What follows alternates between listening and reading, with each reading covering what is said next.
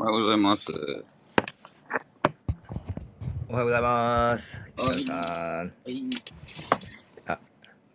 どうもどうも。えー、っと、皆さん、い聞こえますでしょうか？ちょっとですね、今日、新しいはい。マイクとヘッドフォンをお、試してましてですね、はいはい。えー、っと、ちょっと私の声は聞こえ、大丈夫ですよ聞。こえてますか？あ、僕もですね、今マイク結構研究してまして、おおあのー、ヘッドホンとあのーマイクが合体してるやつをいろいろ今買いあさってるんですよね。ー、なるほど。うん。ヘッドフォンとマイクをね、がね一緒になってるやつ。これ、ズームとかそのポッドキャストとかクラブハウス、やっぱ音声が命なんで、そうですよねそ。こを投資した方がやっぱいいなって最近すごく思って、うんうん自分の声聞き直したらやっぱお音が悪いとやっぱなんか良くないんですよね、やっぱり。そう、聞いてる方にもね、やっぱりねストレスになると思いますしね、これそうなんで、すよね。はい。私もね、ちょっとあんまり音質がちょっと良くないとか、聞こえづらいですっていう声をうんいくつかいただいてですね、ちょっと新しいマイクを今、ちょっと試してみてるんですけどはいも、えっと、ちょっとね、あれですね、皆さんの、思ったより私自分の声が 皆さんの声が聞きづらい感じはあるんですけど私の声はよく聞こえてますでしょあ大丈夫ですよ。大丈夫ですか？聞こえてますよ。うよ聞こえてかったですますよ。おはようございます。おはようございますとうこさんはい。おはようございます、トコさん。ごめんなさいおはようございます先週私ね、学生のレポートの採点の先週、今週がもう山まで。今回全部で300枚読んでるんですよ。うわーじゃあすごいのすごい木曜日はね、思わずね、ちょっとすいません、起きれませんでした。前の日が、あの、一つの学校の最後のあれだったので。大丈夫です大丈夫です。あのあまだ。の、インスタのメッセージでクラブハウスジャパン公式さんからメッセージ来ませんでした？インスタに来てますか？あのクラブハウスさんがですね、あのええ私たちのツイッターとかインスタグラムとか、ですよねええあのどんどんこう使ってプロモーションしてくれええるというオファーをいただいてまして、なのでインスタグラムですね皆さんちょっと私はあんまり使ってないんですけど皆さんのインスタアカウント、あの私の方にあの写真とかですねあインスタアカウントを送っていただければトシさんのまとめますので。メッセンジャーに送ります。今。はい、お願いします。はい、すいません。じゃあ、えちょっとまた後ほどですね、その話、あの、はい。えーっと、ね、えーさせていただければと思うんですが、えーおはようございます。月曜日8時半になりました。皆さん、えーおはようございます今日もよろしくお願いします。おはようございます。さゆりさん、ひろこさん、どうも。えーそして参加者の皆様、今日もありがとうございます。えーね、雪で始まり、雪で終わったような、あの、3連休でしたけれども、で東京は幸いあまりあの今日の朝の時点でね積もってなかったのは何よりでしたけれども、えー皆さんね3連休いかがでしたでしょうか？なかなかね、ね結局あのあまり積もんなかったであすよね。んまりね、えーこう警戒した割には積もんなかったっていうのはあのーちょっと拍子抜けのようなところもありましたけれども すごいね、結果的には。大雪とか言ってたけど、ねえいやー私もそのその時東京いなかったんであれですけど、最初の今週の日曜日じゃなくて、うん。木曜日とか金曜日か、あの時全然降らなかったですよね、そこまでね。そうですね。今回ねあの金曜日もそうでしたしね。日曜日も。で、昨日もね、昨ね日とか今朝ですから今日にかけて8センチって言われてましたけども、はいうん。それもそこまで降らず。まあね警戒をあのしておいてねえーあのしたことはないということだったと思いますけれども。あのねまあ皆さんも今日電車も通常に、えー通常通り、えー動いているようですのではいえーねまああんまり週末うー遠出できなかったかもしれませんけれども、えーまあ、日常生活が、ね、月曜日から始まっているという感じだと思います。えーっと、あれですね、今日皆様からですね、ニュースのラインナップとしてですね、えーっと、えー私の方からはですね、このあとこれ、東子さんとご一緒に、日本がですね、このコロナ鎖国を解除する方向になっているというようなお話、えーさせていただきたいと思ってます。それからアフガニスタン、あ、ごめんなさい、えーあアフガニスタン資金の、えーお話をね、これ、さゆりさんから、えーとしていただけるということと、えー私からあとですね、えーこのあウクライナの問題に関するですね、アメリカとロシアの間のこの、えー情報戦ですね。えーすいません。ちょっと後ろで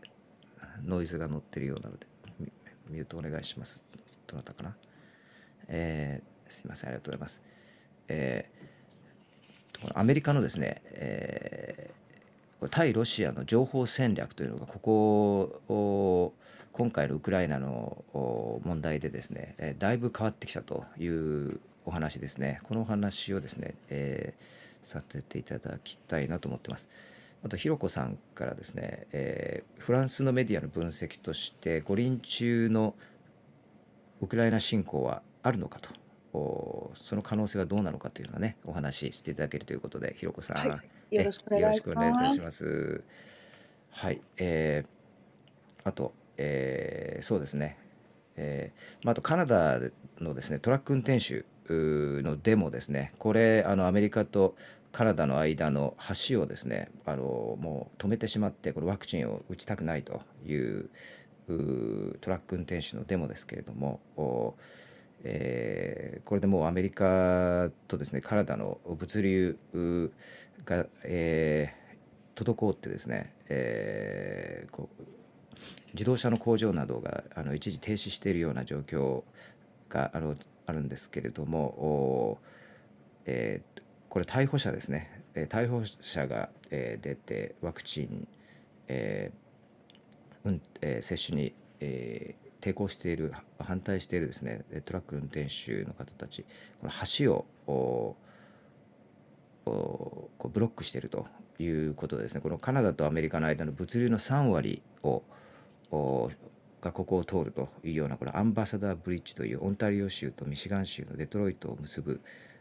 え橋があるんですけどもここにですね、えーえー大量の警官を派遣してですね、えー配置して、えー逮捕者が出てきたということです。えーはいまあ、この辺りとね、えっ、と、お話ちょっと今カナダのお話先にさせていただいちゃったんですけども、ちょっと鎖国とですね、えっ、と、まずウクライナのお話、えーいきたいと思います。えーはい、それからですね、えーちょっと待ってくださいね、これささ鎖国に関してはですね、ちょっと日経新聞が、えー非常に非常にですねいいいい記事をお先行して週末に出していましてですね、えー今日って新聞休刊日じゃないですか？確か。えっ、と今日新聞休刊日でしたっけ、うん、だからね、この日曜日にこの記事が来たんだなとあ私はなるほどなるほどたんですよね。うんそうはいかそうか、今日は新聞休刊日お休みです。あただあれですねデジタルは、えー稼働しているとそうなんです。すね。そうなんです。こういうし新聞休刊日でもおちょっと待ってくださいねこれ今なかなか関係はいなくなっちゃってます、貼りましょうか。ね、えーえーっとですね、今、日本語の部分を、えーっと、今これ削除すると、ここで、えー貼れます？すいませんあはいはい今ですね、貼れたと思います。はい、今、シェアさせていただきました。これ、あの多くのビジネス関係者ですね、日本も経団連や、えーそれから、えー海外の企業商工会議所ですねドイツやアメリカの商工会議所そして留学生や大学ですね海外の大学も一律に、えー日本の、えーこのコロナ鎖国やめてくださいという、訴えをですねずっと、えーえー行ってきたと。そういう声がですね非常に、えー多く上がってた件なんですけれども日経新聞ですね、えーが、えー週末に伝えましたね。日本がそのコロナ鎖国を解除する方向だということです。えーこれ感染者ですね、えーえーまあですね 3, 3月以降おまずは外外国人の新規入国ですね、えーこの原則停止している今の状態を解除するという方向とそれから、えーあとみ今ですね、えーまあこれコロナのワクチンを打っていても打っていなくてもですね、えー今のところ待機期間というのがあるんですけれども入国するときに今、まあ、14日だったのが7日まで減ってきたんですがその待機期間もちょっと長いんじゃないかということで、まあ、3ヶ月あごめんなさい3回目の接種をですね、えーブースターショット打っていればそこのところも短くしようとあるいはなくしてしまおうというような、えーまあ今ね、えー、と欧米で行われているような方策ですね、えーそれに準じるような方向に合わせていくというようなことだと思うんですが、ね、これ、今えーどうでしょう、はい、今7日間待機なんですよね、今はね。はい。なんですけれども、一律なんですが、これを3回目接種の人はもう待機期間は短縮や撤廃の方向っていうふうに書いてありましたね。で、あと、それから、うん。あの、この今、入国者ソースっていうのがあるんですよね。これ、あの、水際の、いわゆる上限が決まってるのは、これ、検疫体制がやっぱり耐えられないからなんですよね、きっとね。うんでこれを5000人から3500人である今のところをあのもっと上限を引き上げて、えーうん多くしたいっていうようなことも、まあ、書いてあります。で一応この技能実習や留学などで在留資格の事前認定を受けながら来日できてない外国人は、えー同年10月時点で37万人。まあ、これき多分木曜日のルームでもね、話されましたよね。ではいこれに関して、まあ、外国人留学生の方からもあの署名活動とか起きてますよね。そうですね。非常にあの日本のイメージにとっても良くないなとは思いますけれどもね。うんそうですね。これあのあのまあ留学生が入れないということでですね、えーこれもうちょっと人権問題のようになってた部分もありまして、えー例えば、えー日本これにこれも日経新聞で1週間ぐらい前に伝われ伝えられてた、えーお話の一つだったと思うんですけども例えばですねその日本に留学しているえ学生さんたちがですね、えー例えばインドネシアの学生さんたちが、えー中でそのお父さんがあのお亡くなりに急にお亡くなりになった方がいると。でそういう人たちもですね、えー国に帰ってその葬儀に出ることができないわけなんですね、えー国に帰ってしまうと日本に再入国しないといけないでこの再入国が外国人であると日本国籍でないという理由でできなくなっているわけなのでその家族のお葬式に出ることもできないというような状況があると。であの今のところですね、えー本当にせん特別な事情がある人のみ例外的に、え数百人ですかね1日あたり入って出入りしていいということですが基本的に留学生はダメビジネス関係者はダメとそういう状態が、えー続いています。これをですね、えー見直さないと見直す方向になってるとなったということなんですけれども、えー例えばもうアメリカの大学もですね、えーかなりこの、えー状況にしびれを切らしても日本への留学生を送らないという方向に、えー転換してるんですね。えーまあ、そういうのも受けての見直しだと思うんですけれども例えば、あのーえーまあ、スタンフォード大学などもです、うんへのとのその校区の中止というのを行ったんですが、えーカリフォルニア大学ねですね UC バークレーとかですね UCLA とかって皆さんあの聞かれたことあると思うんですがカリフォルニア大学もですね、えー、と270人日本へ、えー留学する予定者がいたんですが、えーこれをですね全員中止すると、え日本がで受け入れないし、えそれから、え先が見えないということで、えー今270人全員ですね、えー日本への派遣を中止するということをあの日経新聞が伝えていますね。でこれに、まあ、270人、えーまあ、G7 の他の国やですね韓国などは留学生、えー受け入れてますので、えーこのうちの40人は韓国へのその留学先の変更を検討しているということです。ですので、まああの非常に日本の水際対策ですね非常に厳しい、えーここはあのまあ、岸田さんもその厳しいということにこう、えー自信を持っていると。で自分は全部責任をね自分で取るということであの日本にはそういう厳しいのが必要だということでこうやってきた、えーところが、えーありますけれども、えー今そのやはりその日本人外国人とですねこう分けるまさにこのパスポートのあの列のようにですね日本人外国人という2つに分けてしまって外国人を一切入れないようにする。これが本当にいいのかと、えー人道的なのかあるいはこれが有効なのかというところに非常にこう疑問の声が上がっているということですね。1日にやっぱり10万人以上感染者が出るとですね、えーもう水際対策をしても意味がないんじゃないかと。その合理的な理由がそこにあるのかという声が当然上がってくるわけで、えーまあ、ヨーロッパの方などはも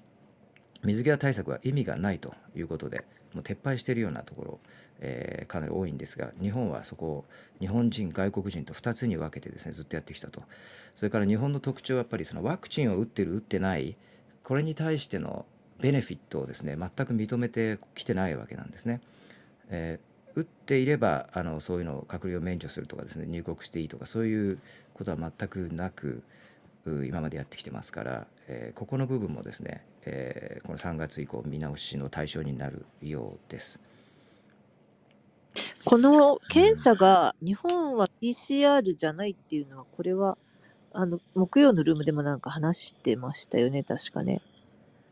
えっ、とあこのための検査空港検疫がなんかええ。を PCR に戻してくださいっていうタグがね、すごくツイッターで目につくんですけど、ああ抗原検査からっていうことですかね。抗原検査を抗 PCR 原に。検査からうん。PCR に移してやるべきで、他の国はみんな PCR ですよっていうような話が結構あってですね、これもなんででしょうね、キットが足りないからなのかな。うーん。うん。まあ、抗原検査の方が簡易で、ね、5分とかで結果が出るような、まあ、数はこなすこなせると思うんですけれどもそうですね PCR に戻すという声があるんですか？うん、それはね、ずっとハッシュタグで、あの、ずっとありますね、こういうのが。んなるほどまああただ、あの、ね、PCR の陰性証明を取ってくるわけじゃないですか、飛行機とかで、はい人はね。だからまあ、ここの、そうですね、韓国とかはこの空港はもうないんですよね、その陰性証明が確うか。んだけど、あの自宅隔離が、まあ、あって、その間に、えーなんかちょっと様子見みたいな感じだったんですけど、今度、このね、自宅か隔離がなくなるわけじゃないですか。だから、まあ、うんそこどうするのかなというところですよね。外国並みにしていくのかなという。なるほどそうですねはいまあああののあはいあどうぞすいません、いいいいですか、留学生のこと。お願いしますはい。あの先ほどあの外国の、えー外国からの留学生ということで、あの国籍とかっていうので、あのそれは何かあのデータとか出てるのかなと思ってちょっと見たんですが、あの今圧倒的に多いのはえっ、と中国の留学生なんですね。うん。うん専門学校も大学も合わせていやどちらも同じぐらいなんですが大体、えー、と40 43%ぐらいが中国で今入ってる今入ってきているあれですねそうですねあの留学生のうん。データで、えー2020年のデータをちょっと見てみたんですが、えー、と中国が圧倒的に多くて43.6%あと次がベトナムで22.3%でネパールが8.6%韓国が5.6%ということで圧倒的にまあ中国が多いわけなんですがあの国によってはあの相手国の感染状況によってあの入れる入れない待機期間とかあの、えー、と隔離期間とかなんかそういうふうに決めてるっていうことを聞いたことがあるんですが一律にっていうのとその日本の今後の対応どういうことになるのかなっていうのをちょっと注目したいなっていうふうに思ってそうですね。あのだから特定の感染が一律なんでしょうね。あの、どこの、その前、国籍というよりは、その前どこにいたかっていうところが結構重要じゃないですか。はい、あね。はい、あでもコロどう対応していくかですよね。そんなにはあの皆さん移動もしにくい状況かなというふうにあの母国からっていうことだと思うんですが、まあでもあの割合としてはまあ半分ぐらいは中国からということで、その、えー中国からの中国の感染状況もやはり注目した方がいいかなっていうふうに思います。この、あの、国によってね、滞在地によって何っていうのは、あの、前はやってましたね。私の友人は、あの、日本国籍ですけど、イタリアから来たんですよ。イタリアに住んでいたので、そしたらですね、そのイタリアの、えー陰性証明がなんか信用されなくてとか言って、なんかすごい、あの、隔離期間が長かったみたいなことを言っていたので、多分いろいろ初期はいろんな対応をしていたのかなという感じはしますけど、うんね、出発国ということですそう、かね。出発国というか、まあ、その人は今、イイギリス、いた、えっ、と、い日本国籍ですけど、イタリアに、まあ、住住所があることになってるんですね。ただ、まあ、EU 内は結構移動できるので、まあ、イタリアから来たっていうよりは、EU、EU から来た人ってことになるんですけど、ただ、陰性証明をイタリアで取ってるんですよね。うんだから、まあ、それが多分、あの、どこから来たかっていうのは多分そこになるのかな。うんで、どこの陰性証明をし信用するかみたいな問題もあるのかなって、その時に思いましたね。うんまあ、今回その、ね、今話になっているその日本人と外国人の分けたその日本人以外は入らせないというのはその日本が当初あるいは他の国も取ってるよ取っていたようなそのこの国から非常にその感染している人が多いのでですね、えーえーそういう戦略的にですね、えー入国をこの国特定の国から禁止するというそういうものではなくてその外国人であると。いうことで一律も入国させないと。ビジネス目的観光目的留学目的させないと。そそういう部分なんですよね。なのでそこをも見直そうということになってるうということだと思います。新規の外国人をあの、まあ、受け入れるという方向に今進むという感じです。はい。はい。ええーそうですね。えーっとはい、えー、とちょっとごめんなさいね、これちょっと今長くなってしまったので、ちょっとずつ、えー、と今海外の方の、ね、話題にもちょっと、えー触れていきたいと思うんですが、えー、とえとりあえずちょっとこの入国のお話ね、一回置いておきました。ありがとうございます。えーウクライナのお話なんですが、えーバイデンさんですね、えーいやまあその他西側のリーダーあの、いろいろと、まあ、必死のこう最終交渉を続けているんですが、えーこれもちょっと気になるうう今の現状としてはですねこうアメリカの政府の見方としてはですねあのいつ侵攻があってもおかしくない状態が続いていると。えーまああの週末にかけてですね週末えーアメリカのですね、えーこれ外交官か大使館関係者だけでなくても国民ですね、えー自国民に対して、えーアメリカ、えーウクライナから、えーすぐにだあの出るようにと避難を呼びかけています。で同じようなですね、えー韓国ですね日本も含めて、えー多くの国がこの週末から、えー自国民を国外に避難させると退避させるというた、えー対策ですね、えー方針をとっています。えー今これ外交的にどうなっているかと言いますとですねバイデンさんプーチンさんとですね、えー土曜日に1時間、えーお話ししました。えーまあ特に進展があったわけではないんですが、まあ、12月以来ですね2ヶ月1ヶ月半ぶりぐらいにお話ししたとで、えーバイデンさんは、まあ、あのもし侵攻がね、えー何かそのあの軍事行動があった場合侵攻などした場合は本当に重大な結果即時、えー即即刻ですねかつあの、えー深刻なコスト、えーそういうものが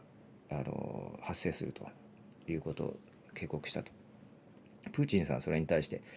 えー侵攻する予定はあの今までもないしこれからもないという形で否定し相変わらずしているということとですね、えー具体的なそのバイデンさんからのまあ、提案に関しては回答に関しては、えー文書で回答するというような、えーお話でまあそこからその時点で何かがすぐ決まったというわけではないんですがもういつ侵攻があってもおかしくないという状況は、えー相変わらず続いているあるいはその状況はですね、えーえーえーその緊張を増しているという状態ですね。あの国境付近のロシア軍の、えー部隊もですね増強を続けているようです。えーそれから、えーまあ、バイデンさんもですね、えーまあ、外交努力として日曜日にはそのゼレンスキー大統領ですね。ウクライナのゼレンスキー大統領ともお話し、えーしてはいるんですが、まあ、緊張の度合いはですね、えー増していて、えー航空会社などはですねウクライナの上空の飛行をを日曜日から停止していますね。各国の航空会社、えーウクライナ上空飛行飛行停止ですね。あとまあドイツやフランスの大統領もですねあのドイツの首相ショルツさんなども、えー外交努力最後まで、えーえー続けるということで月曜日今日ですね、えーウクライナのキエフに入ってゼレンスキーさんと、えー直接会談すると。それから、えーマクロン大統領もですね、えーフランス外交努力続けているということで、えーこの辺り、えーいろいろとですね、えーまあ、あの外交努力うまくいってないというふうに、えー大方、まあ、特にアメリカとロシアの間ですね、えーあるいはロシアとフランスもそうなんですがあんまりうまくいってないというふうに見られていますが、まあ、継続はしていると一方で緊張はさらに高まっているとそのようなところが今の現状だと思います。えーこれに関してですねちょっと,、えーと私の方からあのこのロシア対ロシアのアメリカの情報戦略という部分をちょっとお話ししたいと思ってたんですがちょっとこれですね時間が 今日、えーこうしているのでですね、えーちょっと後で時間があればお話しするかちょっと後日に回そうかなと今ちょっと思ってますが、えーよろしいでしょうかもし、えーちょっとえーと終わりの頃また時間があったらこっちに戻ってきたいと思います。えー今日早くちょっと出られないといけないという方もいらっしゃるので、えーともしよろしければさゆりさん行きましょうか。でひろこさんその後あのウクライナのお話ねル・モンドのお話を伝えていただけるということでちょっとまた時間あればひろこさんと私の方でウクライナのお話戻りたいと思います。えでも大丈夫ですよ。先にもしあれだったらウクライナやっちゃってもらって、流れで。えーっとあいいですか？先に行っちゃって。じゃあささっとえ行っちゃいましょうさゆりさん何時まで大丈夫ですか？えー時間は9時、うん 10分とか、そのぐらい。10分まで。じゃあさゆりさんお願いします。あ、はーい。じゃあ、いいですか？えっと、私の、すみません、ごめんなさはいい。えっとね、アフガニスタンの話をちょっとさせていただきたいと思います。えっとですね、あの、先週の末なんですけれども、バイデン大統領がですね、今あの70億ドル、アフガニスタンの中央銀行のお金が、えーアメリカが預かっているのがあるんですね。FRB、アメリカのニューヨーク連銀のところに、えーアフガニスタンの銀行の資産が、預か預けられていたんですけれども、これが今、8月の時点、えーアフガニスタンのまあ政権が交代した時点でですね、凍結になっているんです。で、これをですね、バイデン大統領が、この70億ドル、まあ、約8000億円以上あるんですけれども、ああさ8000億円ぐらいあるんですけれども、はい。この資金を半分に分けてですね、うん。で半分はまあアフガニスタンの、えーまあ、市民の支援に使う半分は911の被害者の家族のために使えるように、えー司法の手に、えーまあ、移すというような決定をしたんです、まあ、大統領令として決定をしたんですけれども、これが結構今あのいろんな意見が出ておりまして反発をしているっていうところもあります。あの中身としては、えーとですねえー基本的にはこの、えーお金っていうのはアフガニスタンの中央銀行のものですから、アフガニスタンの人のお金っていうことになるんですけれども、はい。えーあのーほとんど、まあ、アメリカとか西側がですね、過去20年間、えー西側諸国が、まあ、いろいろな支援という意味で、まあ、外国為替のとこかあのかあことで、えーと寄付をあの行った、そのお金がほとんどだというふうにも言われています。うん。で、まあ、だからというわけではないんですけれども、まあ、それで、この決定、どうなんだろうというか、9月ぐらいからですね、あの911の被害者の方々が、やっぱりその被害に遭った人たちにあのお金を渡すべきだというような運動が起きまして、うんまあ、そういうな流れの中で、まあ、これ今回これが決定されたということなんですね。でちょっと日本の報道がね、すごくあのいくつか朝日新聞とか NHK の報道とか見てたんですけれども、はい。ちょっと見出しが、えー例えばですね、うんアメリカ・タリバン後凍結の資産約4000億円でアフガニスタン人道支援というのが NHK の見出しになってたりとか、アフガニスタン凍結資産の半分30億ドル、35億ドルを人道支援支援活用へ、米大統領令とだけ、まあ、見出しだけ見るとですね、あれ、なんかじゃあ、アメリカいいことやってるんじゃないって、うん。思うかもしれないんですけれども、残りの半分は、あのアフガニスタンの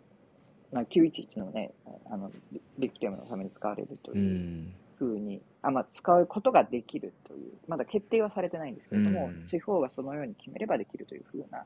えー段取りになってしまったので、あのか。えーそうなんですね。で、前、あまあ、前というかあの、過去の大統領だったのカルザイ元大統領はい。なんかも、いあのアフガニスタンで会見をしまして、うん。これはアフガニスタン人も911の被害者であり、うん。アフガニスタン人のお金をそのような形であの取ってしまう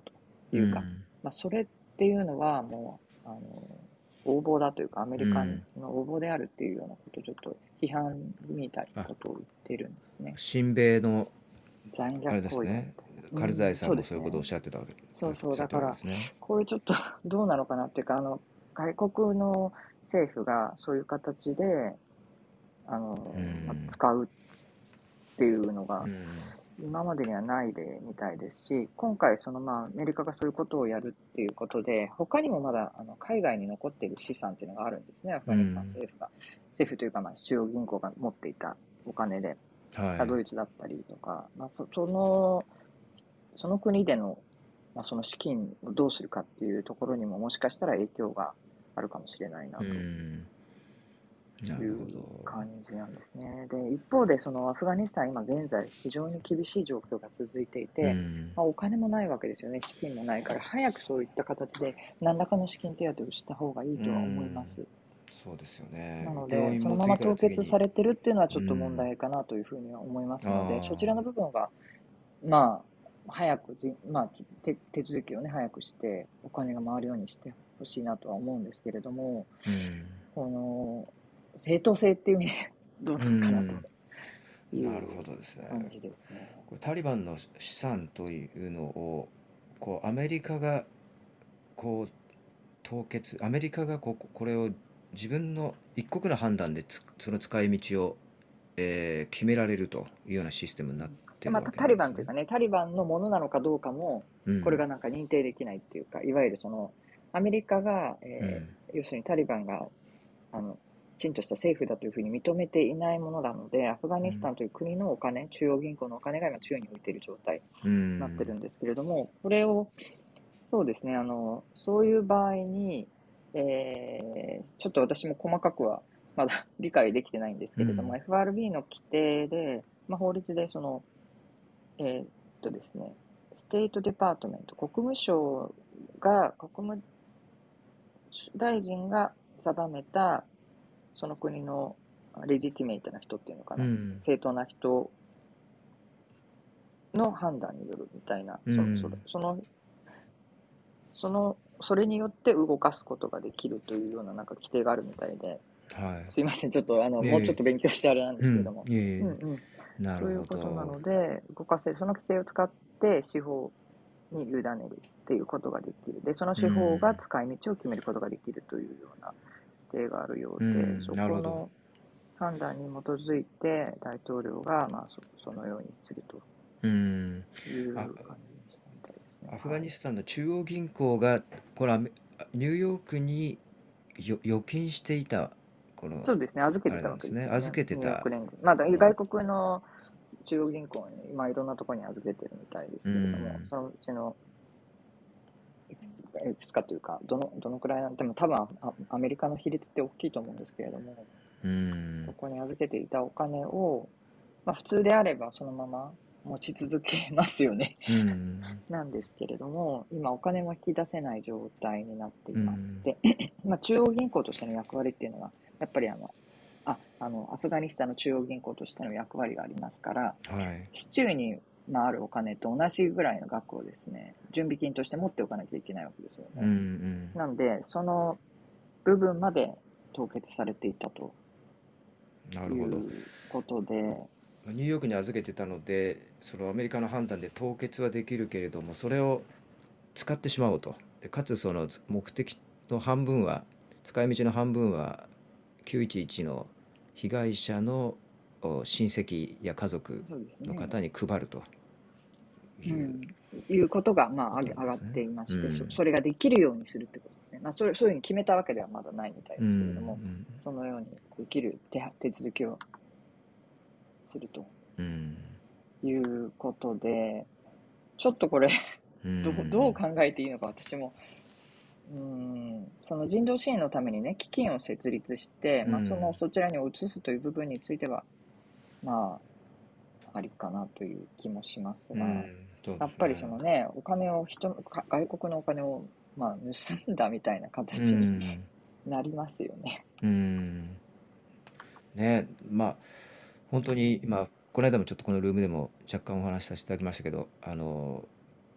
あの病院がですね次から次に閉鎖されていて今 NGO 現地の NGO によると9割ぐらいのですねあのアフガニスタンの病院がもう資金がなくなって、えー閉鎖せざるを得ない状況になっていると。そのようなところにね、こうそのお金を回せないのかななんて。なんかね、うん直接回せればうん。いいなと思うんですけど、うん。こういうのってやっぱり一回せ支援って政府に行きますよね。うん。で、そうすると、まあ、やっぱりかなりの確率で、あの、本当に困ってる人たちのところになかなか落ちないっていう状況が出てきてしまうんですよね。だからこの人道支援もどういう仕組みでやるのかなっていうのが、そこが一番重要なとこだと思いますね。うしてもね。うまくやらないとタリバンに結局還流してしまうことにそうですね。はい。うんまあ、経済制裁みたいな感じなのかなと私はちょっとこれ見ていて思う。うんうんまあそうですね。そういう意味合いがあって凍結もされてたっていうことだと思いますけれども、うん。まあ、カルザイさんおっしゃってるみたいにね、あのもちろんその911の被害者の方々っていうのは本当にね、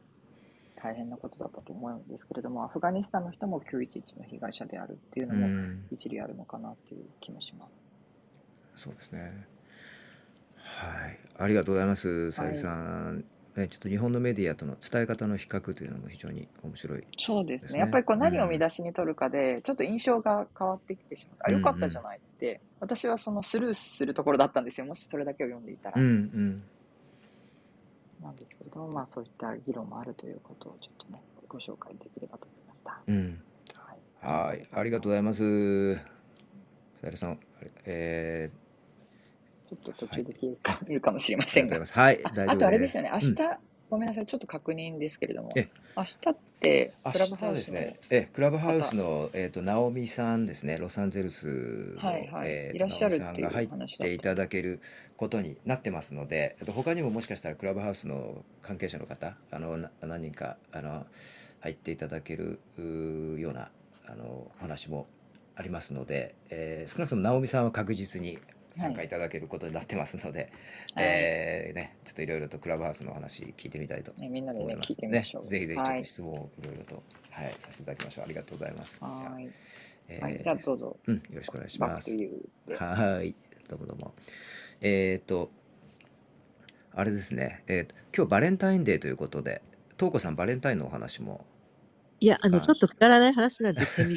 あの、はい。今日友達のですね、え Facebook のタイムラインが、えうん、もう娘のバレンタインの手作りチョコのおかげで台所が壊滅状態だとか、も う親は手伝わなきゃいけなくて本当に大変だとか、すごいそう。いう話で埋まってたんで、いやー。私も言いましたよ。それは。いやっぱり、今だにバレンタインってそうなのってういうんが記事になっていて、うんで、今あの、あバレンタイン文化ってすごい変容を遂げていて、あの、会社のチョコとかもほ廃止されてるんですよね。ああそうの、なんただえーだから、いわゆる大人のチョコはかなり衰退気味なんですけれども、うん友チョコっていう文化に進化しているって私ね知らなくて、あの、手作りじゃなきゃいけないらしいんですね、しか。もだから、あの、製菓メーカーは潤いますけど、あの、ゴディバとかはあんまり潤わないわけですね。で、。その100個とか尋常じゃない数を作ってですね、あの、袋に詰めて、なんかみんなで集合して、なんか配るっていう感じで、あもう、あの、お菓子屋さんのようになっちゃってるらしいんですよ。ーまさにチョコその交換会ですよね。ううちのん娘もやってましたよ。やってました、ねだからそれまさに。どんどんエスカレートしてるんだなって思いって、昨日うちのキッチンがまさにそうでしたよ。やっぱりそうですよ。大変でした。そうそう。そうね。11人分作るとか言って。うん。私もなんかこれね。50人分ぐらい作ったことあります だから結局、あの、年齢がいくに従って、あの、こう配らなきゃいけない範囲がどんどん出てくるので、うんなんか6年生になるとクラス全員と先生全員とかになったりするらしいんですよ。もうそうするともう本当に、あのもちろん一人じゃなくて手作りを持ち寄って、まあなんかみんながあげたりみたいな感じになるみたいなんですけど、ただまあこれね、そうなってくるとお金もすごいかかりますし、あとチョコって作るの一番難しいんですよね。温誘拐温度とかのこと考えると。いやー大変だなって思うだけなんですけど、ただ、あれですよね、今年コロナファクターで、うちの娘の学校は禁止になりましたね。やっぱり手作りだもんね、だってね、うん考えたらだから、。あそういう学校もあるかなと思っています。いや、いずれ学校で禁止になると思うな。だって負担が大きすぎるというか。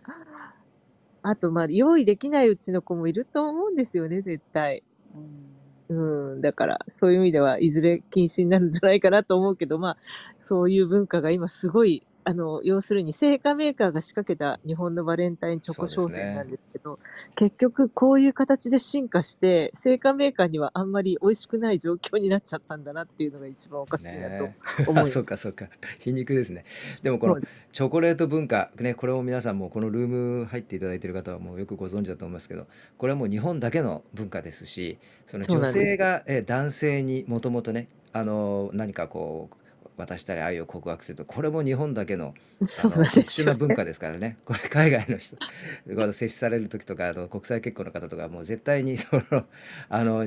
あのその考え方ぶは捨てて。文化文化というよりも、あの企業がこれまあ来た、風習ですね、えー企業が儲けるためにやったこれ戦後の施策ですね。こうマーケティング戦略ですね。マーケティング戦略あの絵これ本みはいたいにね。これに皆さん乗らないよように。そうそうそう。これ男性が女性に表現するのは大事ですからね。あの男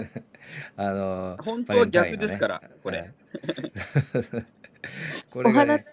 送ったりするんですね、本当はね。そうです。そうですね。これだから男性の方一方的に期待するのはこれまたあのそういうことをするとあの必ずギクシャクしますので気をつけてください。はい。えー、じゃあトウコさんバレンタイントレンド情報ありがとうございました。友チョコ。本当に。えー、ね面白い展開になってますね最近。えー、米田さん。えすいません。えっ、と今日電動のえー、と飛行機がいよいよできたというお話。これ、ちょっと、えっ聞と投資さん動画出せます？あちょっと待ってくださいよ。アリアリスってですね、イスラエルの企業そうそうそうなんです。これね、動画を見てもらうとびっくりなんですが、ついに、えー電動飛行機、旅行旅客機、えーうん着陸準備とあ離、離離陸準備ということです。えー CNN ですけれども、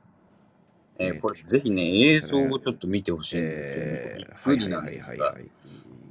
イスラエルのエビエーションっていう会社が開発してるんですけど、アリスっていう、えー全自動旅客機ですね。あ今来ましたよ。えーえはい、えーワシントン、シアトルの北部の空港で、えー試験を実施したと。えー初飛行がですね、もう数週間後に迫ってるそうです。うん。で、乗客9人しか乗れないらしいんですけど、アリスって。はい。えー電気自動車とか携帯に使われる、えー同様の、えーバッテリーですね、うん。えー30分の充電で1時間飛行できるそうです。30分の充電で1時間飛行ですごくないですか？すごいですね。飛行機自体飛んじゃう。ええでも1時間、1時間以上、え途中でこう電源切れたりしませんよね、これね。これ電源切れたら落ちるから、こ怖いですよね、ちょっと逆にね。怖いですけど。1時間以上飛んでほしいな。えー30分の充電1時間で飛行距離は814キロ。うんで、速度は461キロ。うん。うん。えーボーイング737が946キロなんで、まあ半分ぐらいのスピードですね。ああ。あんま速くはない。はいはい。小型で、まあそんな速くはないけども、はい。電気で飛べる。えー向こう7年から10年で20人から40人乗りにしたいとうんうんいうことだしらしいです。えー試作機はですね、2019年に公開とうんいうところで、ずっとや、えー太平洋の北西部で、えーやっていたらしいんですけど、ちょっと天候が悪くて、えー昨年末は試験がやれなかったと。うん。で、えーっと、エビエーションはですね、えー管理費、運営費を、えー、70%を削減できるとしていると。うん。いうことで、コスト面でもかなり、えー普通の飛行機より安いと。うん。それから、えー電動飛行機市場っていうのがもう世界にあってですね、はいえー多くの新興企業、えー航空メーカーが参入と。うんで、ボーイングがですね、もう全自動で自動飛行、えー自動航行を行う飛行機の開発を手掛けるウイスクアエロに4億5000万ドル投資と。うんうんで、欧州のエアバスも10、えー2010年から、えー取り組み進めているらしいですね。あんま僕知らなかったです、これは。本当ですねこれはだから、あのーよく飛行機がその脱炭素っていうかな、うん。二酸化炭素出すっていうふうに世界中で問題になって、例えばあのロックバンドのコールドプレイが、うん。飛行機で使うの良くないからって、ワールドツアーでやめたりとかしてまはいすけど、電動自旅客機が出ればですね、その問題がもしかしたら解決できるかもと。なるほど、はい。しかもこの充電がすごいですよね。30分で1時間飛行機乗れるって。ええなんか電気自動車の感じで電気飛行機使える感じですね。まあ、今9人しか乗れないんですけど、うんこれまあ、7年後ぐらいには20人から40人ぐらい乗れるらしいんで、うん。アメリカ国内とか日本国内ぐらいだったらもう簡単に行けるでしょうね、これね、うん導入されればね。ね海外旅行はちょっときついと思うんでちょすけどっ。とアメリカまでは飛ぶのは怖いですけどね。ええだけど、まあでもこの距離もあの時間もあのどんどん伸びる一方なんでしょうね。そうそうそう多分数年とかで、ね、あのー飛躍的に伸びるんでしょアうね。メリカはやっぱ国土が広いから、うん。基本ほら飛行機で移動じゃないですか。はい。だからやっぱりアメリカですごい需要がこれあるので、どんどん開発が進むと思いますうね。ん、なるほど。まあ、国内便はね、電気自動車で、あ、うん電気飛行機で。電気自動車電気飛行機電気飛行機です。で、ねうんえあれですかな時代になるんでしょう気候か。はい。変動対策の一環なんですかね、やっぱりこの。えっと、これね、多分コスト削減もあると思います。うん、なんでこんなにコストが削減できるのかすごい不思議なんだけど、やっぱりうん部品とかが違うからですかね、全く。えっとね、保守管理費とか運営費がすごいやっぱり普通の飛行機ってかかるらしくて、うんあとですね、えっと、乗客9人で操縦者2人、385キロの貨物搭載うん。とかですね、6人で空間の広いタイプとか貨物タイプもあるということなんで、これ、あれですね、あの、富裕層はこれ買っちゃいますね、飛行機。ああ、うんなるほどね。だから今までほら、安いんですね、きっとね、飛行機。き多分安いんだと思います。ううんん。うん。そうか。すごいですね、これね。あすプごいライベート時代ですね。ジェットは、あれですね。これ、あの、リスナーの皆さん、このクリックでですね、ちょっとこの動画をぜひ見てほしいです。うん。これね、宇宙船みたいなすごいかっこいいフォルムなんですよね。なんかイメージとして静かそうな感じがします。うん。多分静かだと思いますね。あのー後ろの方に2つエンジンがついていて、そこから多分、えー動力を出すんだと思うんですけど、うん。けかなり小型ですね。まだうんうん。かっこいいですね。未来的ですね。ねえかっこいいですね、かなりね。うんちょっと音だけ出しましょうか？どうしましょうか？あ、お音はね、あ出さない方がいい。音音は多分これ、あ、シェアできますか？あ、別でそうか、別の再コンピューターから。あ、音楽しか流れないですね。いやく ね、これ皆さんちょっと下の方にあの YouTube の動画あるのでご覧になってみてください。えーね、でも、いや、面白いですね。これ、あの、あとまた、これやっぱりイスラエルのうん。おスタートアップがアメリカで開発するという、この必勝パターンですね。そう、ユダヤのこれねこの人脈ですね、やっぱり。ねえうんこれもでもこれますます特徴的だなとうん電気が必要になるわけじゃないですか。そうです、そうです。こここじゃあ、この間見たニュースでも、あの今度、小型のね、あの原子力発電所を作るっていうビジネスがものすごいはいはい。法だっていう、ね、話を聞いたので、またこの原発依存になっていくのかなという感じはちょっとありますね。のーうん今日ちょっと紹介しようかなと思ったんですけど、フランスがその、ものすごい原子力政策に、えーふ振り切ると、うんマクロンが言い出しましたね。ね、うんそう。な新しい小型のね、ただ、あの、今までみたいな大型のものではなく、まあ、はいはい小型で効率のいいものを8機ぐらい作るっていう予うん定を、確か先々週ぐらいにしてましたね。そうですね。だから、あのーあとです、電力なんですけど、あと蓄電、まあ、あの、電源ですね、要は。うんそれの技術が多分すごい進むと思うんですよ。うんうんだからスマートフォンもそうですし、パソコンもそうですし、えー自転自動自転車、自動車、飛行機、はい。全部そのバッテリーじゃないですか。うん。それが多分飛躍的にあの伸びると思うんですね、この数年で。うんなので多分、スマホとかもあの、うんほとんど充電しなくていいとか、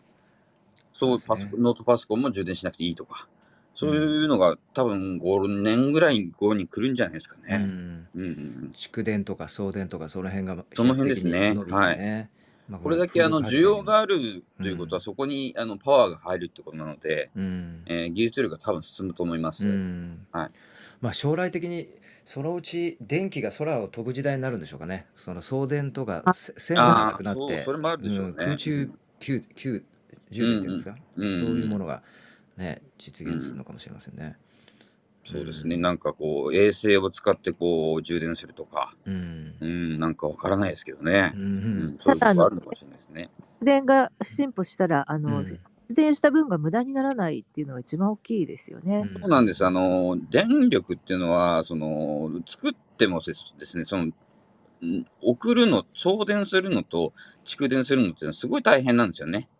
そこがやっぱりクリアにならないから、あの、原発の問題っていうのはすごくあるというところなんで。うんうん。だから東京ですごく蓄電できたら、あの、福島とかそういうところから送電しなくてもいいわけですよ。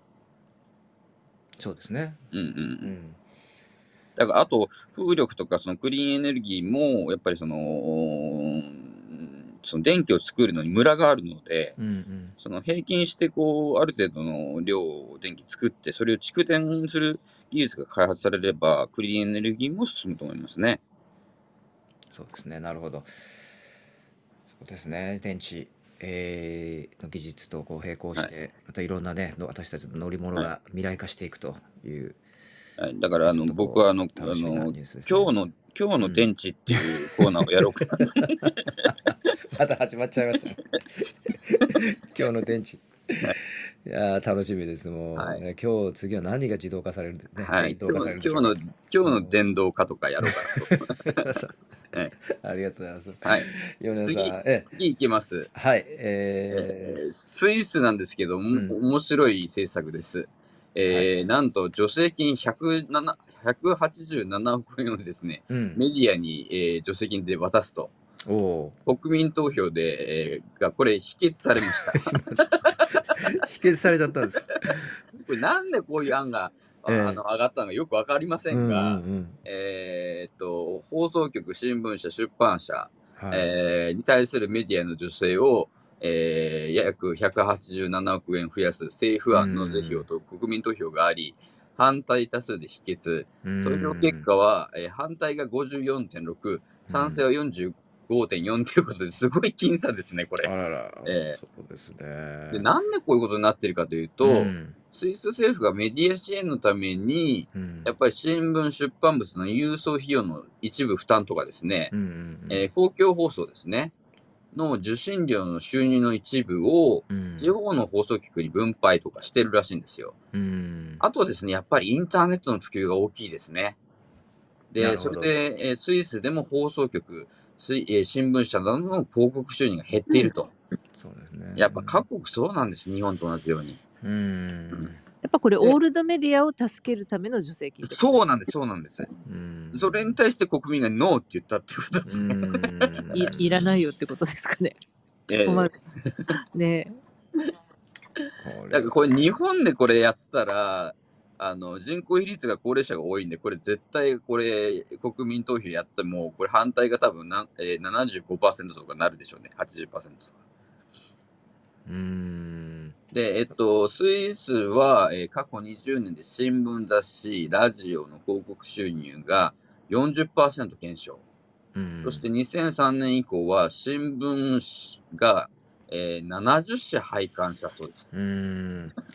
これは、もうね、オオールドメディアうん。に対する女性でもあるし、あとまあコンテンツうん。全般を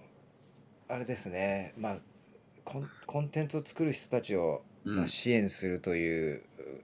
うまあ、なんですかね、まあ、間接的に言えばフェイクニュース対対策とかね、はいあそういうものにもつながってるのかもしれませんけど、はい。うーん、む難しいですね。これは今、ここ15年ぐらいの世界中の悩みの一つですね。はい。メディアに対する、女性メディアのマネタイズどうするのか。そうですね、うんあの僕はもう出版は本当に早く諦めてうん。イインターネットに移った身身ですからもともと雑誌しあの、うん。通信社にいましたけど、うんうん。うん、こうなるだろうなと思ったんで、まあね、方向性はね、そう、あれですけど、あのーね、まあ、だあとはまあ、Google とか Facebook とか、その GAFA そうです系ね、がね、あの、なんとか、あの、うん。まあ、まあ、プレッシャーを受けながら、一応自主的に、えーこうなんとかするというようなうん。方向にはなってますけど、ここの部分は、ねただやっぱり助成金っていう解決う策ん。じゃないのかもしれないですね。うん。あのーまあかなりそのニューヨーク・タイムズなんかはデジタル化をしてですね、うん。あのー人件費をかなり削減したりとか、やっぱり企業努力を海外はやっぱりやってますし、あの、例えばコンデナストみたいな防具とか持ってるような、うんああいう会社もですね、えーかなりデジタル化を進めてますよね、海外はもそうですね。う。でも、はっきり言って出版社っていうよりもデジタルエージェンシーみたいな、うん、そういうところになってるところが海外は本当に多いですよ。ううんん。で、日本はかなりやっぱその辺は遅れているし、うん何よりあの高齢者の方がですね、まあこれディスってるわけではないんですけど、やっぱりそのサブスクでずっと新聞を読んでるし、うんあのーやっぱりテレビを、テレビと新聞っていうのをずっと見続けてるその情報摂取っていうのがずっとあるわけですよね。はい。で、かまあ70歳以上の人は多分インターネットってほとんど普段見ないと思うので、その人たちの人口がやっぱりまだまだ多いので、そこはかなりやっぱりあれかなと思いますね。うん難しいのかなと。うんあとちょっ、とあの、フェイクニュースの件であれだったんですけど、えっと、韓国でですね、はいえっと、えー韓国語が国連公式言語に採択、日本語は棄却っていうフェイクニュースで、えーなんか月の売り上げが337万円で、えーこれが処罰されなかったっていう韓国紙の報道とかも今日ありましたね。おおー、え韓国のフェイクニュース、国内でえそういーうのが流れたわけですね。はい、えっと、で、マネタイズには大成功したと、そのフはいェイクニュースで。、ユ YouTube でフェイクニュース拡散で、えーうん。収入得てるみたいですね、今回は。うん。うん。で、えーっと、えーえーっとですね、例えばですね、サムスンが破産直前のアップルを買収するとか、うんえー韓国が手を切ろうとすると泣くベトナムとか、プーチンが韓国に核爆弾を渡すとか、もうすごいニュースが YouTube で流れてるみたいですね、韓国が。そう YouTube もだからこうタイムラグがあるわけですね。はいこういうのまあ、フェイクニュースと分かったら消すけれども分かるまでの間に稼いじゃうわけですね。そうです、そうです、そうです。うんあの自動的にチャリンチャリンしますから。うんで、しかもですね、YouTube は韓国の法律の適用を受けていないということで、韓国の国内法では処罰できないそうです。あそういうことなんですか。えそう悩ましいですね。はいなるほどうんあ、僕からはこう今日はこんな感じです。ちょっとお時間なんで。ちょっとまたね考えさせられました。はい。でもえメディアの話ちょっと引き続きねあのはい、ちょっと深掘りしましょう。ありがとうございます。はいさん。えっ、とひろこさんお待たせしました。ウクライナあのね、ちょっと問題に、えー話題に戻りたいと思うんですが、ヨーロッパ、ル・モンドの、おえーフランスの新聞の分析で、えー今のオリンピックとおこの、えーウウクライナ侵攻の関連性、えーあるいはこのオリンピック期間中にウクライナの侵攻というのはあり得るのかという分析を、おはいねえーされているということで、えーお願いできますでしょうか？はい、ありがとうございます。はい。えー、とこうオリンピック期間中にロシア侵攻の可能性について、ル・モンドの、まあ、分析というか取材記事なんですが、えー、とアメリカはウクライナの危機についてやはりあの警戒をどんどん強めている状態で、うんえーアメリカの国家安全保障補佐官のジェイク・サリバン氏が先週金曜日に、えーオリンピックが終わる前にロシアの侵攻が起こる可能性があるというふうに述べたそうです。うんでサリバン補佐官は、えーウクライナの首都キエフを占領する可能性についても述べていてうんウクライナに対するロシアの攻撃が起こった場合それは空爆とミサイル発射でミサイル発射で始まる可能性が高く国籍に関係なく明らかに民間人を殺す可能性があるというようなかなりこう、えー、とく警戒感を強めるというか、差し迫ったような説明を行ったということなんですね。でしたがってウクライナにいるアメリカ人はできるだけ早く国を離れるべきだというふうに進めたそうなんです。でその時点で、えーウクライナには、えーアメリカ人約7000人ぐらいがいるということなんですがはい。もし有事になった場合にコントロールをこう失う可能性があるわけなんですね。うん。例えばあのサイバーとかサイバー攻撃とか、まあ、あのいろいろなことで通信が寸断されたりあの、えーとにえー逃げる道が何かで寸断されるようなあの、うん、ようないろいろな懸念があるということでスムーズにこう退避行動が行えないという可能性ももう想像できるので、うん。まあ、できるだけ早いうちにあの退避し国外に退避してほしいというふうにこのサリバン氏は述べたということはい。うん。で、えー、とこうしたアメリカの見解とともにうんあの今安全保障に関する組織、えー、とこれ名称が欧州安全保障協力機構という OSCE というあのこの組織があるんですが、はい。こちらも、あの、こちらの、えっ、とですね、規模としては、えー EU はじめ欧州諸国、アメリカ、カナダ、ロシア、中央アジアがあの加盟しているあの大きい組織なんですが、こちらも、えー、とクリミア問題についてずっとあのこの組織活動していたそうなんですが、現在、えーアメリカと数カ国がこの組織のオブザーバーを撤退するということを検討しているということで、うん。この組織が目指す安全保障への協力そのものが、まあ、保留というか停滞している状態ということで、これもやはりル・モンドが指摘しているんですが、はい。あのーこの安全保障に関してより不安定な状態が分かるということなんですね。うんえつまりあの軍事的なプレッシャーに対抗するだけじゃなくて安全保障を見守る組織自体も今こう不安定になっているということもル・モンドは指摘しています。なるほど。はいうんで、えー、とこうした西側の様子の中、えー、とプーチン大統領は中国の関係を太くしているということもありまして、うんえー先日あの冬季オリンピックの開会式にプーチン大統領が、えー習近平主席とあの会談をしました。はい。でその時にですね、えー、と2つあの発表されたことがあって、うんえー天然ガスの輸入量を大幅に増やすという約束をしましたね。であともう一つが、えー、と中国が、えー NATO 拡大を反対するこれを支持するということを表明しました。うんということでつまりロシアはこのウクライナ問題に中国を引き込むことに成功しているわけなんです。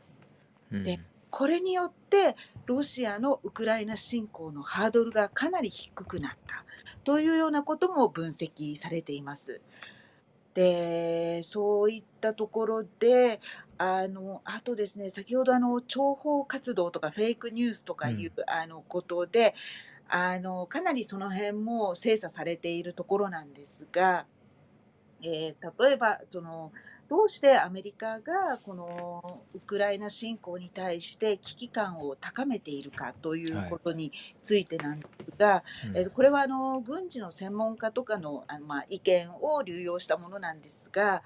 えー昨年から国境に集結しているロシア軍なんですが、はい。えー、と例えばあの国境地帯ってあまりもうこう物がないというかあのうん。兵士が食事をしたり、えー休息を取ったりする場所というのはその国境ではなく近隣のあの町といいますかうん。そういったところで、まあ、日々の食事を取ったり休息を取ったりとかっていうのが、まあ、あの兵士の、えーと兵隊としてあのそこの辺りが使われているそうなんですがそこから兵士が国境沿いに移動しているそうなんです。うん。でそれはやはりあの、えー、とすなまあ、何か行動を起こすとなると町からまあ移動してではなく国境からすぐ移動しやすくあの兵士が配置されているということも分かるといううことん。で、でもう日にちとしても2月の16日あたりもこれアメリカもあの予測していましてはい。やっぱり明確になってきているとああ、2月16日っていうような数字が予測がれてるんですか？はい、出てるんですね。で、こういったあのアメリカの情報に対して、もちろんロシアは、えー、とフェイクニュースだ、フェイクじゅあの偽情報うがん。すごく蔓延してるっていうことを言ってまして、えーこれはもう、えー、と日本のロシア大使館もツイッターなどで、うん。ツイッターなどでフェイク情情報が蔓延しているので、まあ、警告をしてるわけなんですね。はい。なんですが、まあ、アメリカとしては、アメリカも情報を取っていて、うん。今のような状状況だということうなんです。ん。こので、2はい、月16日っていう数字は、はい。あの、どこから出てるんですか？えっと、これはね、アメリカの方、あ、すみません、ちょっとこの2月16日のう情報ん。というのの出どころが今、ここでメモをしてなかったのうんうんうん。で、えっと、すみません、今出せないんであ、すが、はいはい。はい。えっと、ちょっとまた確認して、後うん。日お伝えしたいと思あ、いまはい。す。もしわはい。かれば。なんはい。か、あれですね、外交、えー、えー、ああ、なるほど。ちょっと私も今見てるんですけど、なるほど。えっと、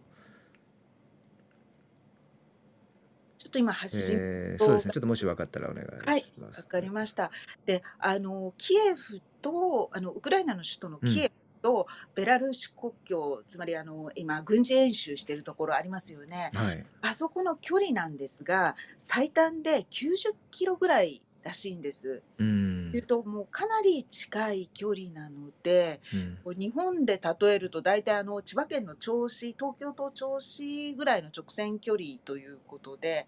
まあ、とても近いということで、ウうクライナん。もやはり緊張感が高まっているうというん状況なんですね。というあのう記事でん。ありがとうございます。す。ね、えっ、と、はい、えっ、と、ちょっとですね、新しい情報を、えーお伝えしていきたいと思うんですが、ちょっとですね、最初冒頭、私がお伝えして、えーしたですね、えーと、アメリカの対ロシア情報戦略の変化っていうところ、えーちょっと長くなってしまうんですが、もしお時間残残れる方はですね、えっ、と、えーあと5分ぐらいで私最後にお伝えしちゃおうかなと思うんですがよろしいでしょうか？あの多。分これ後日にするとまた お話しすね、る機会がなくなっちゃうかもいしれない、やなんか、情勢が刻一刻と変わってるから、そうですね。2月16日とか確かにねあのーすぐえー、あさってになってしまうのでちょっと今の段段階で、えー週末にですねニューヨーク・タイムズの面白い分析記事が出てたのでちょっとこのルームでもご紹介したいなと思ってた、えー話題なんですけれどもえーとこれロシアのですねえ対ロシアに対する、まあ、アメリカのですね情報戦略情報戦ですねこれがいかに変わってきたかというお話なんですね。えーえーこれ結論的に言うとですね、えーとあの2014年のですねクリミアあの半島の、まあ、ロシアによる併合ですねえこの時情報戦でですね、えー、全くアメリカはあの負けてしまったとで実際、まあ、クリミア半島の併合を、まあ、黙認してしまったというね、えーえー、教訓があったと。で、まあ、その教訓を生かしてですね今それから8年経ってもう絶対にアメリカはもうロシアに情報戦で、えー、負けないと、え、戦略の変更を行ったというようなねニューヨーク・タイムズのいろいろこう政府の、えー、高官を取材しての、えー、分析記事なんですけれども、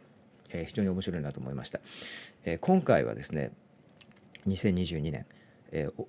まあ、結論的に言うとものすごく前倒しでですね、えー、情報を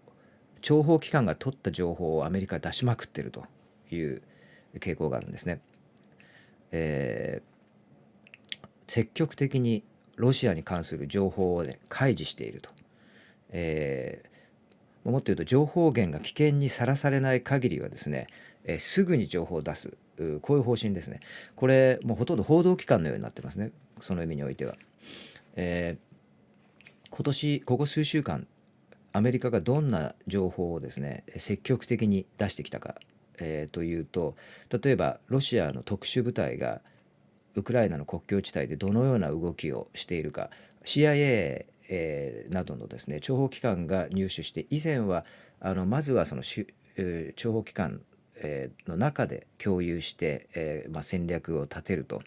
え、しばらくの間は、え、もう、まあ、機密事項としておくようなね、ええ、案件え、そのような類の情報ですね、え、通常であれば、え、それをどんどんどんどんこう出してるわけですね。で、まあ、特殊部隊の動き以外にも例えば、えー、フェイク動画、えー、ロシアがウクライナ、えー、によるですね、え、このような攻撃がありましたと、え、いうようなその、え、これだけの被害がロシア人あるいはロシア国内においてえ、ありましたこのような被害を受けたあというようなそういう、えー、ありもしないフェイク動画を作ろうとしていると、まあ、こういう偽情報の制作と拡散のキャンペーンをですね、えー、行おうとしているというような情報も、えー、あるいはもうすでに、え、そのその、え、プロセスを始めているというような情報もね、え、積極的に数週間前アメリカが、え、出してきましたね。え、それによって、まあ、あのロシアがウクライナの侵攻をウクライナへの侵攻を正当化しようとしていると文脈ですけれどもその情報も出してきましたそれからあのもしロシアが侵攻したら、えー、ロシア側にこれだけの被害が出るよというような数字までですね出してきて、まあえー、具体的に言うと5000人から1万人えロシア兵が、え、死亡するというような数字まで出してきて、え、これも発表しましたね。ですので、まあ、このようなあのえー、アメリカの諜報機関が集めてくるようなあるいは、えーえー、入手したような情報を、えー、これをですねどんどんどんどん積極的に、えー、出していると。えー、ニューヨーク・タイムズがですねアメリカの政府高官何人かに取材したところによると彼ら曰く、えキューバ危機以来ですねこれほどアメリカがアグレッシブに情報公開、えー、するのは、まあ、情報公開っていうのはこういう、えー、紛争前のですね、えー、あるいはそそういう至る可能性がある状況において、えーまあ、情報機関が集めた情報を公開するという意味ですけれどもそのようなアグレッシブなですね公開の仕方は初めてだとキューバ危機以来初めてだというような、えー、コメントを掲載しています。えー、であのアメリカ CIA などの諜報機関も早めにですね機密解除すると集めた情報を機密解除する、えー、この方針をですね今徹底していると、えー、で機密が解除されることによってですね、えーま、議会に報告されるわけですねその内容が。でさらにあのメディアとも共有されますね。でこのように私たちも知ることができると。えー、それからそのまあ、情報機関の中だけでその情報を貯めておくんではなくて、えー、国防総省ですねペンタゴンそれから国務省ですね、えー、日本でいうと外務省のようなところですね、えー、こちらにとも共有することによって、えしっかり議論できるという、えことを徹底しているということです。で、えこれですね早めの情報公開、えあるいは情報をこのように使っていくということを考えるときに、えー、皆さんこう、えー、思い起こすのは思い出されるのはですね、えー、2003年の時のイラク戦争ですね、えー、この時アメリカがどのような情報を出してそれをまあ理由として戦争を始めたかということを思い出される方、えー、多くいらっしゃるんじゃないかと思いますが、えー、この時はですねあのえーまあ、あれですね生物化学兵器。えこれが、えイラクにあると、えその写真まであるというような情報を、え当時のねパウエルさん出してましたね。それから、えーと、ドローンでアメリカに対してですね、えー、化学化学兵器による攻撃を、えー、計画しているようだとそのようなことを示す文章もあると。でもこのようなあの、まあ、証拠と思われるような情報をですね次から次にアメリカ出してでこれによって、えー、戦争が始まったわけなんですけれども、まあ、ただしここでの教訓は、えー、まあ、このような事実はなかったと。実際は生物化学兵器、えー、もなかったしそのような工場もなかったと。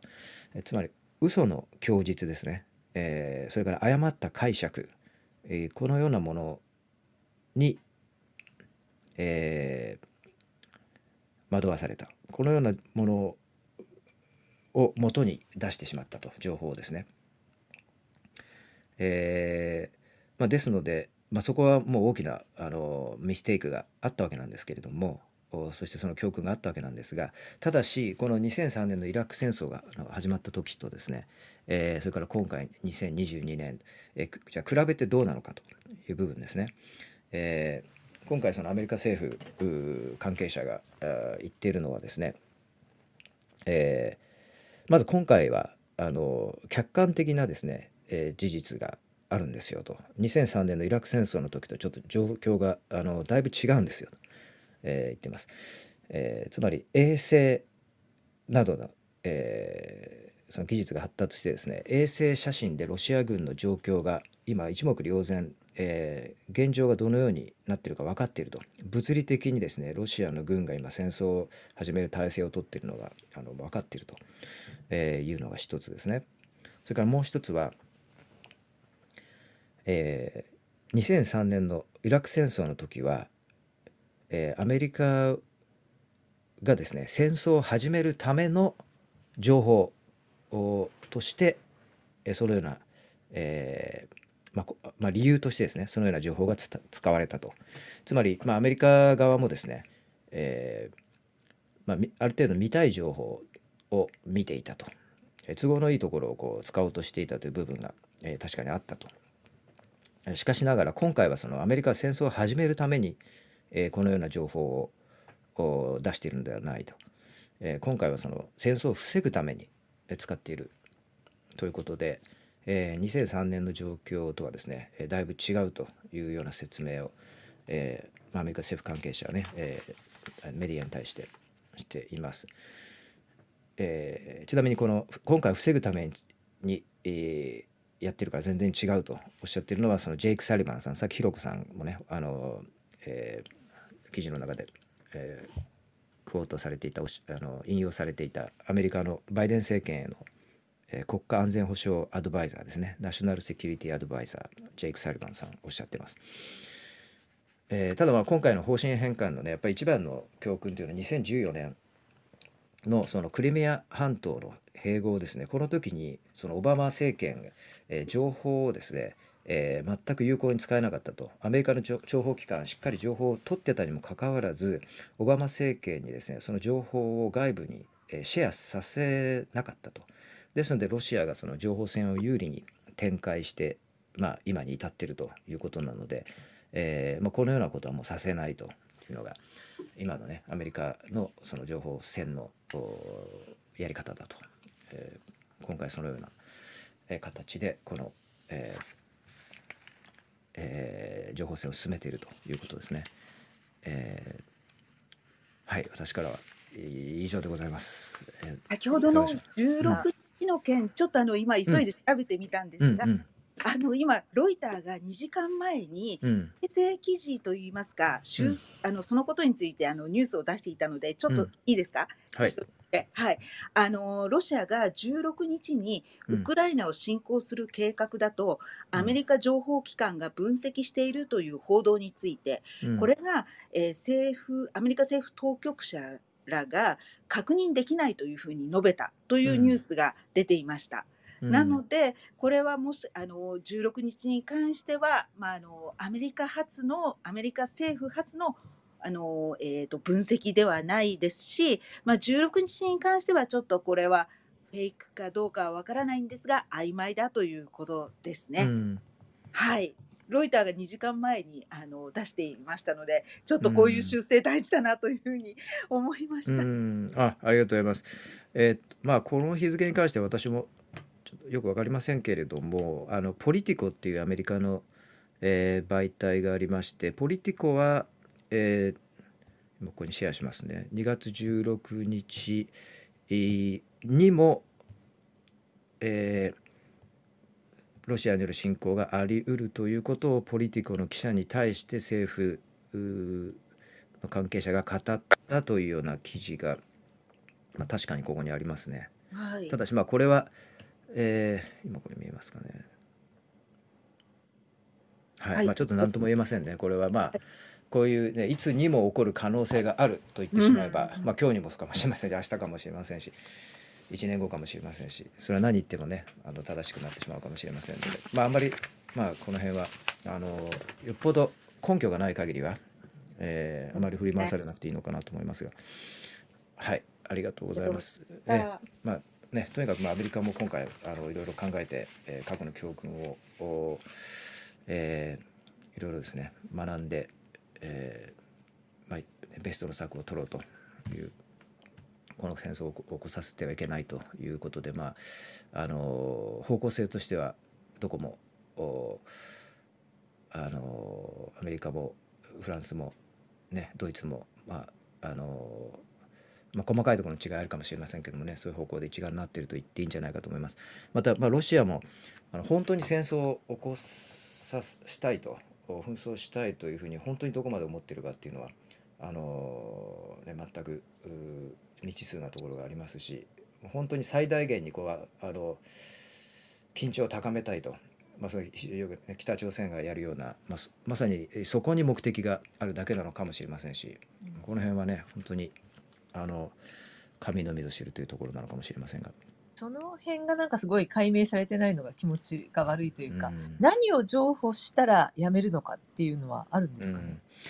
まあロシアが言ってるのは 3, 3点ですよね。その NATO を絶対にこれ以上東側に拡大させないことを書面で確約しろと。でこれアメリカ突っぱねてるわけですよね。それからウクライナを絶対に NATO に加入させないことも、おえー確約してほしいと。これも書面で確約しろと。この辺を全部ロシアあのバイデンさんがねロシアに対してあの突っぱねてるのでこの辺り、えーどうなるかと。まあうん。まあでもそんな期限は切って、それの期限は切ってるんですか？期限は切って、え書面で確約ー期しろ。限は切れ切ってないんじゃないかなと思いますね。うんうん。えー。です。今まあ一応ボールはプーチンさんの手にあるということでプーチンさんはあの正式な回答というのをプーチンさんが、えー、とバイデンさんに返さないといけない書面で返さないといけないと、うん。でこ今、まあ、正式にはここを待っているというような状況うんだと思います。うん。はい。はい、ありがとうございます。えすごい影響があることなのでね、もう金融関係者結構いろいろ読ん読み読みき読んでますよね、なんか。どういうえうん。金融どんな影響があるかみたいな。そうですよね。うん。かなり始まってしまったら多くうん、ね。本当ですね。はい。い、ろんなところに、ね、うんいろんな国に、そしていろんな業界に、多くの人の生活にも影響することですので、ねあのまあちょっと引き続きこれは私たちあのまあ、ここでできることはあの確実な情報をですね皆さんにできるだけ早くシェアしていくということ、だけかもしれませんが、えーね、少なくともあの、まあ、皆さんでウォッチしていきたいと、えーできる限りのことを共有していきたいと思います。はい、ありがとうございます。じゃあ、えっととても長くなってしまいましたが、あの、えーまた明日8時半に、明日はクラブハウスの、ね、方あの入っていただけるということで、ちょっとスペシャルゲストを、えーセッションになると思いますけれども、えーよろしくお願いいたします。また、クラブハウスのですね、今後など、あの私たちも、え今後ね、連動させていただけるということで楽しみにしてますので、えーご質問あったりですねあるいはクラブハウスとか音声、えー SNS これからどうなるのとかですね、えークラブハウスの今後おいろいろ、ね、あのビジネスどうなるのかとかいろいろね聞きたいことあると思いますので皆さんもあのぜひぜひ紙飛行機などで、えいただければあの時間の許す範囲と、ね、答えていただける範囲で、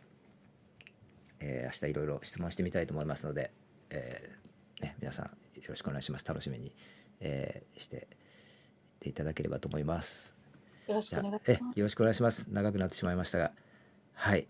では、えーと今日はこの辺りで失礼したいと思います。米田さん、東子さん、ひろこさん、そして、ね、たくさんのあお疲れ様でねす。お疲れ様です。また明日よろしくお願いします明日お願いします。でははい皆さん、あはい、はい。う ん大丈夫ですかね。良い一日をお過ごしください。はい、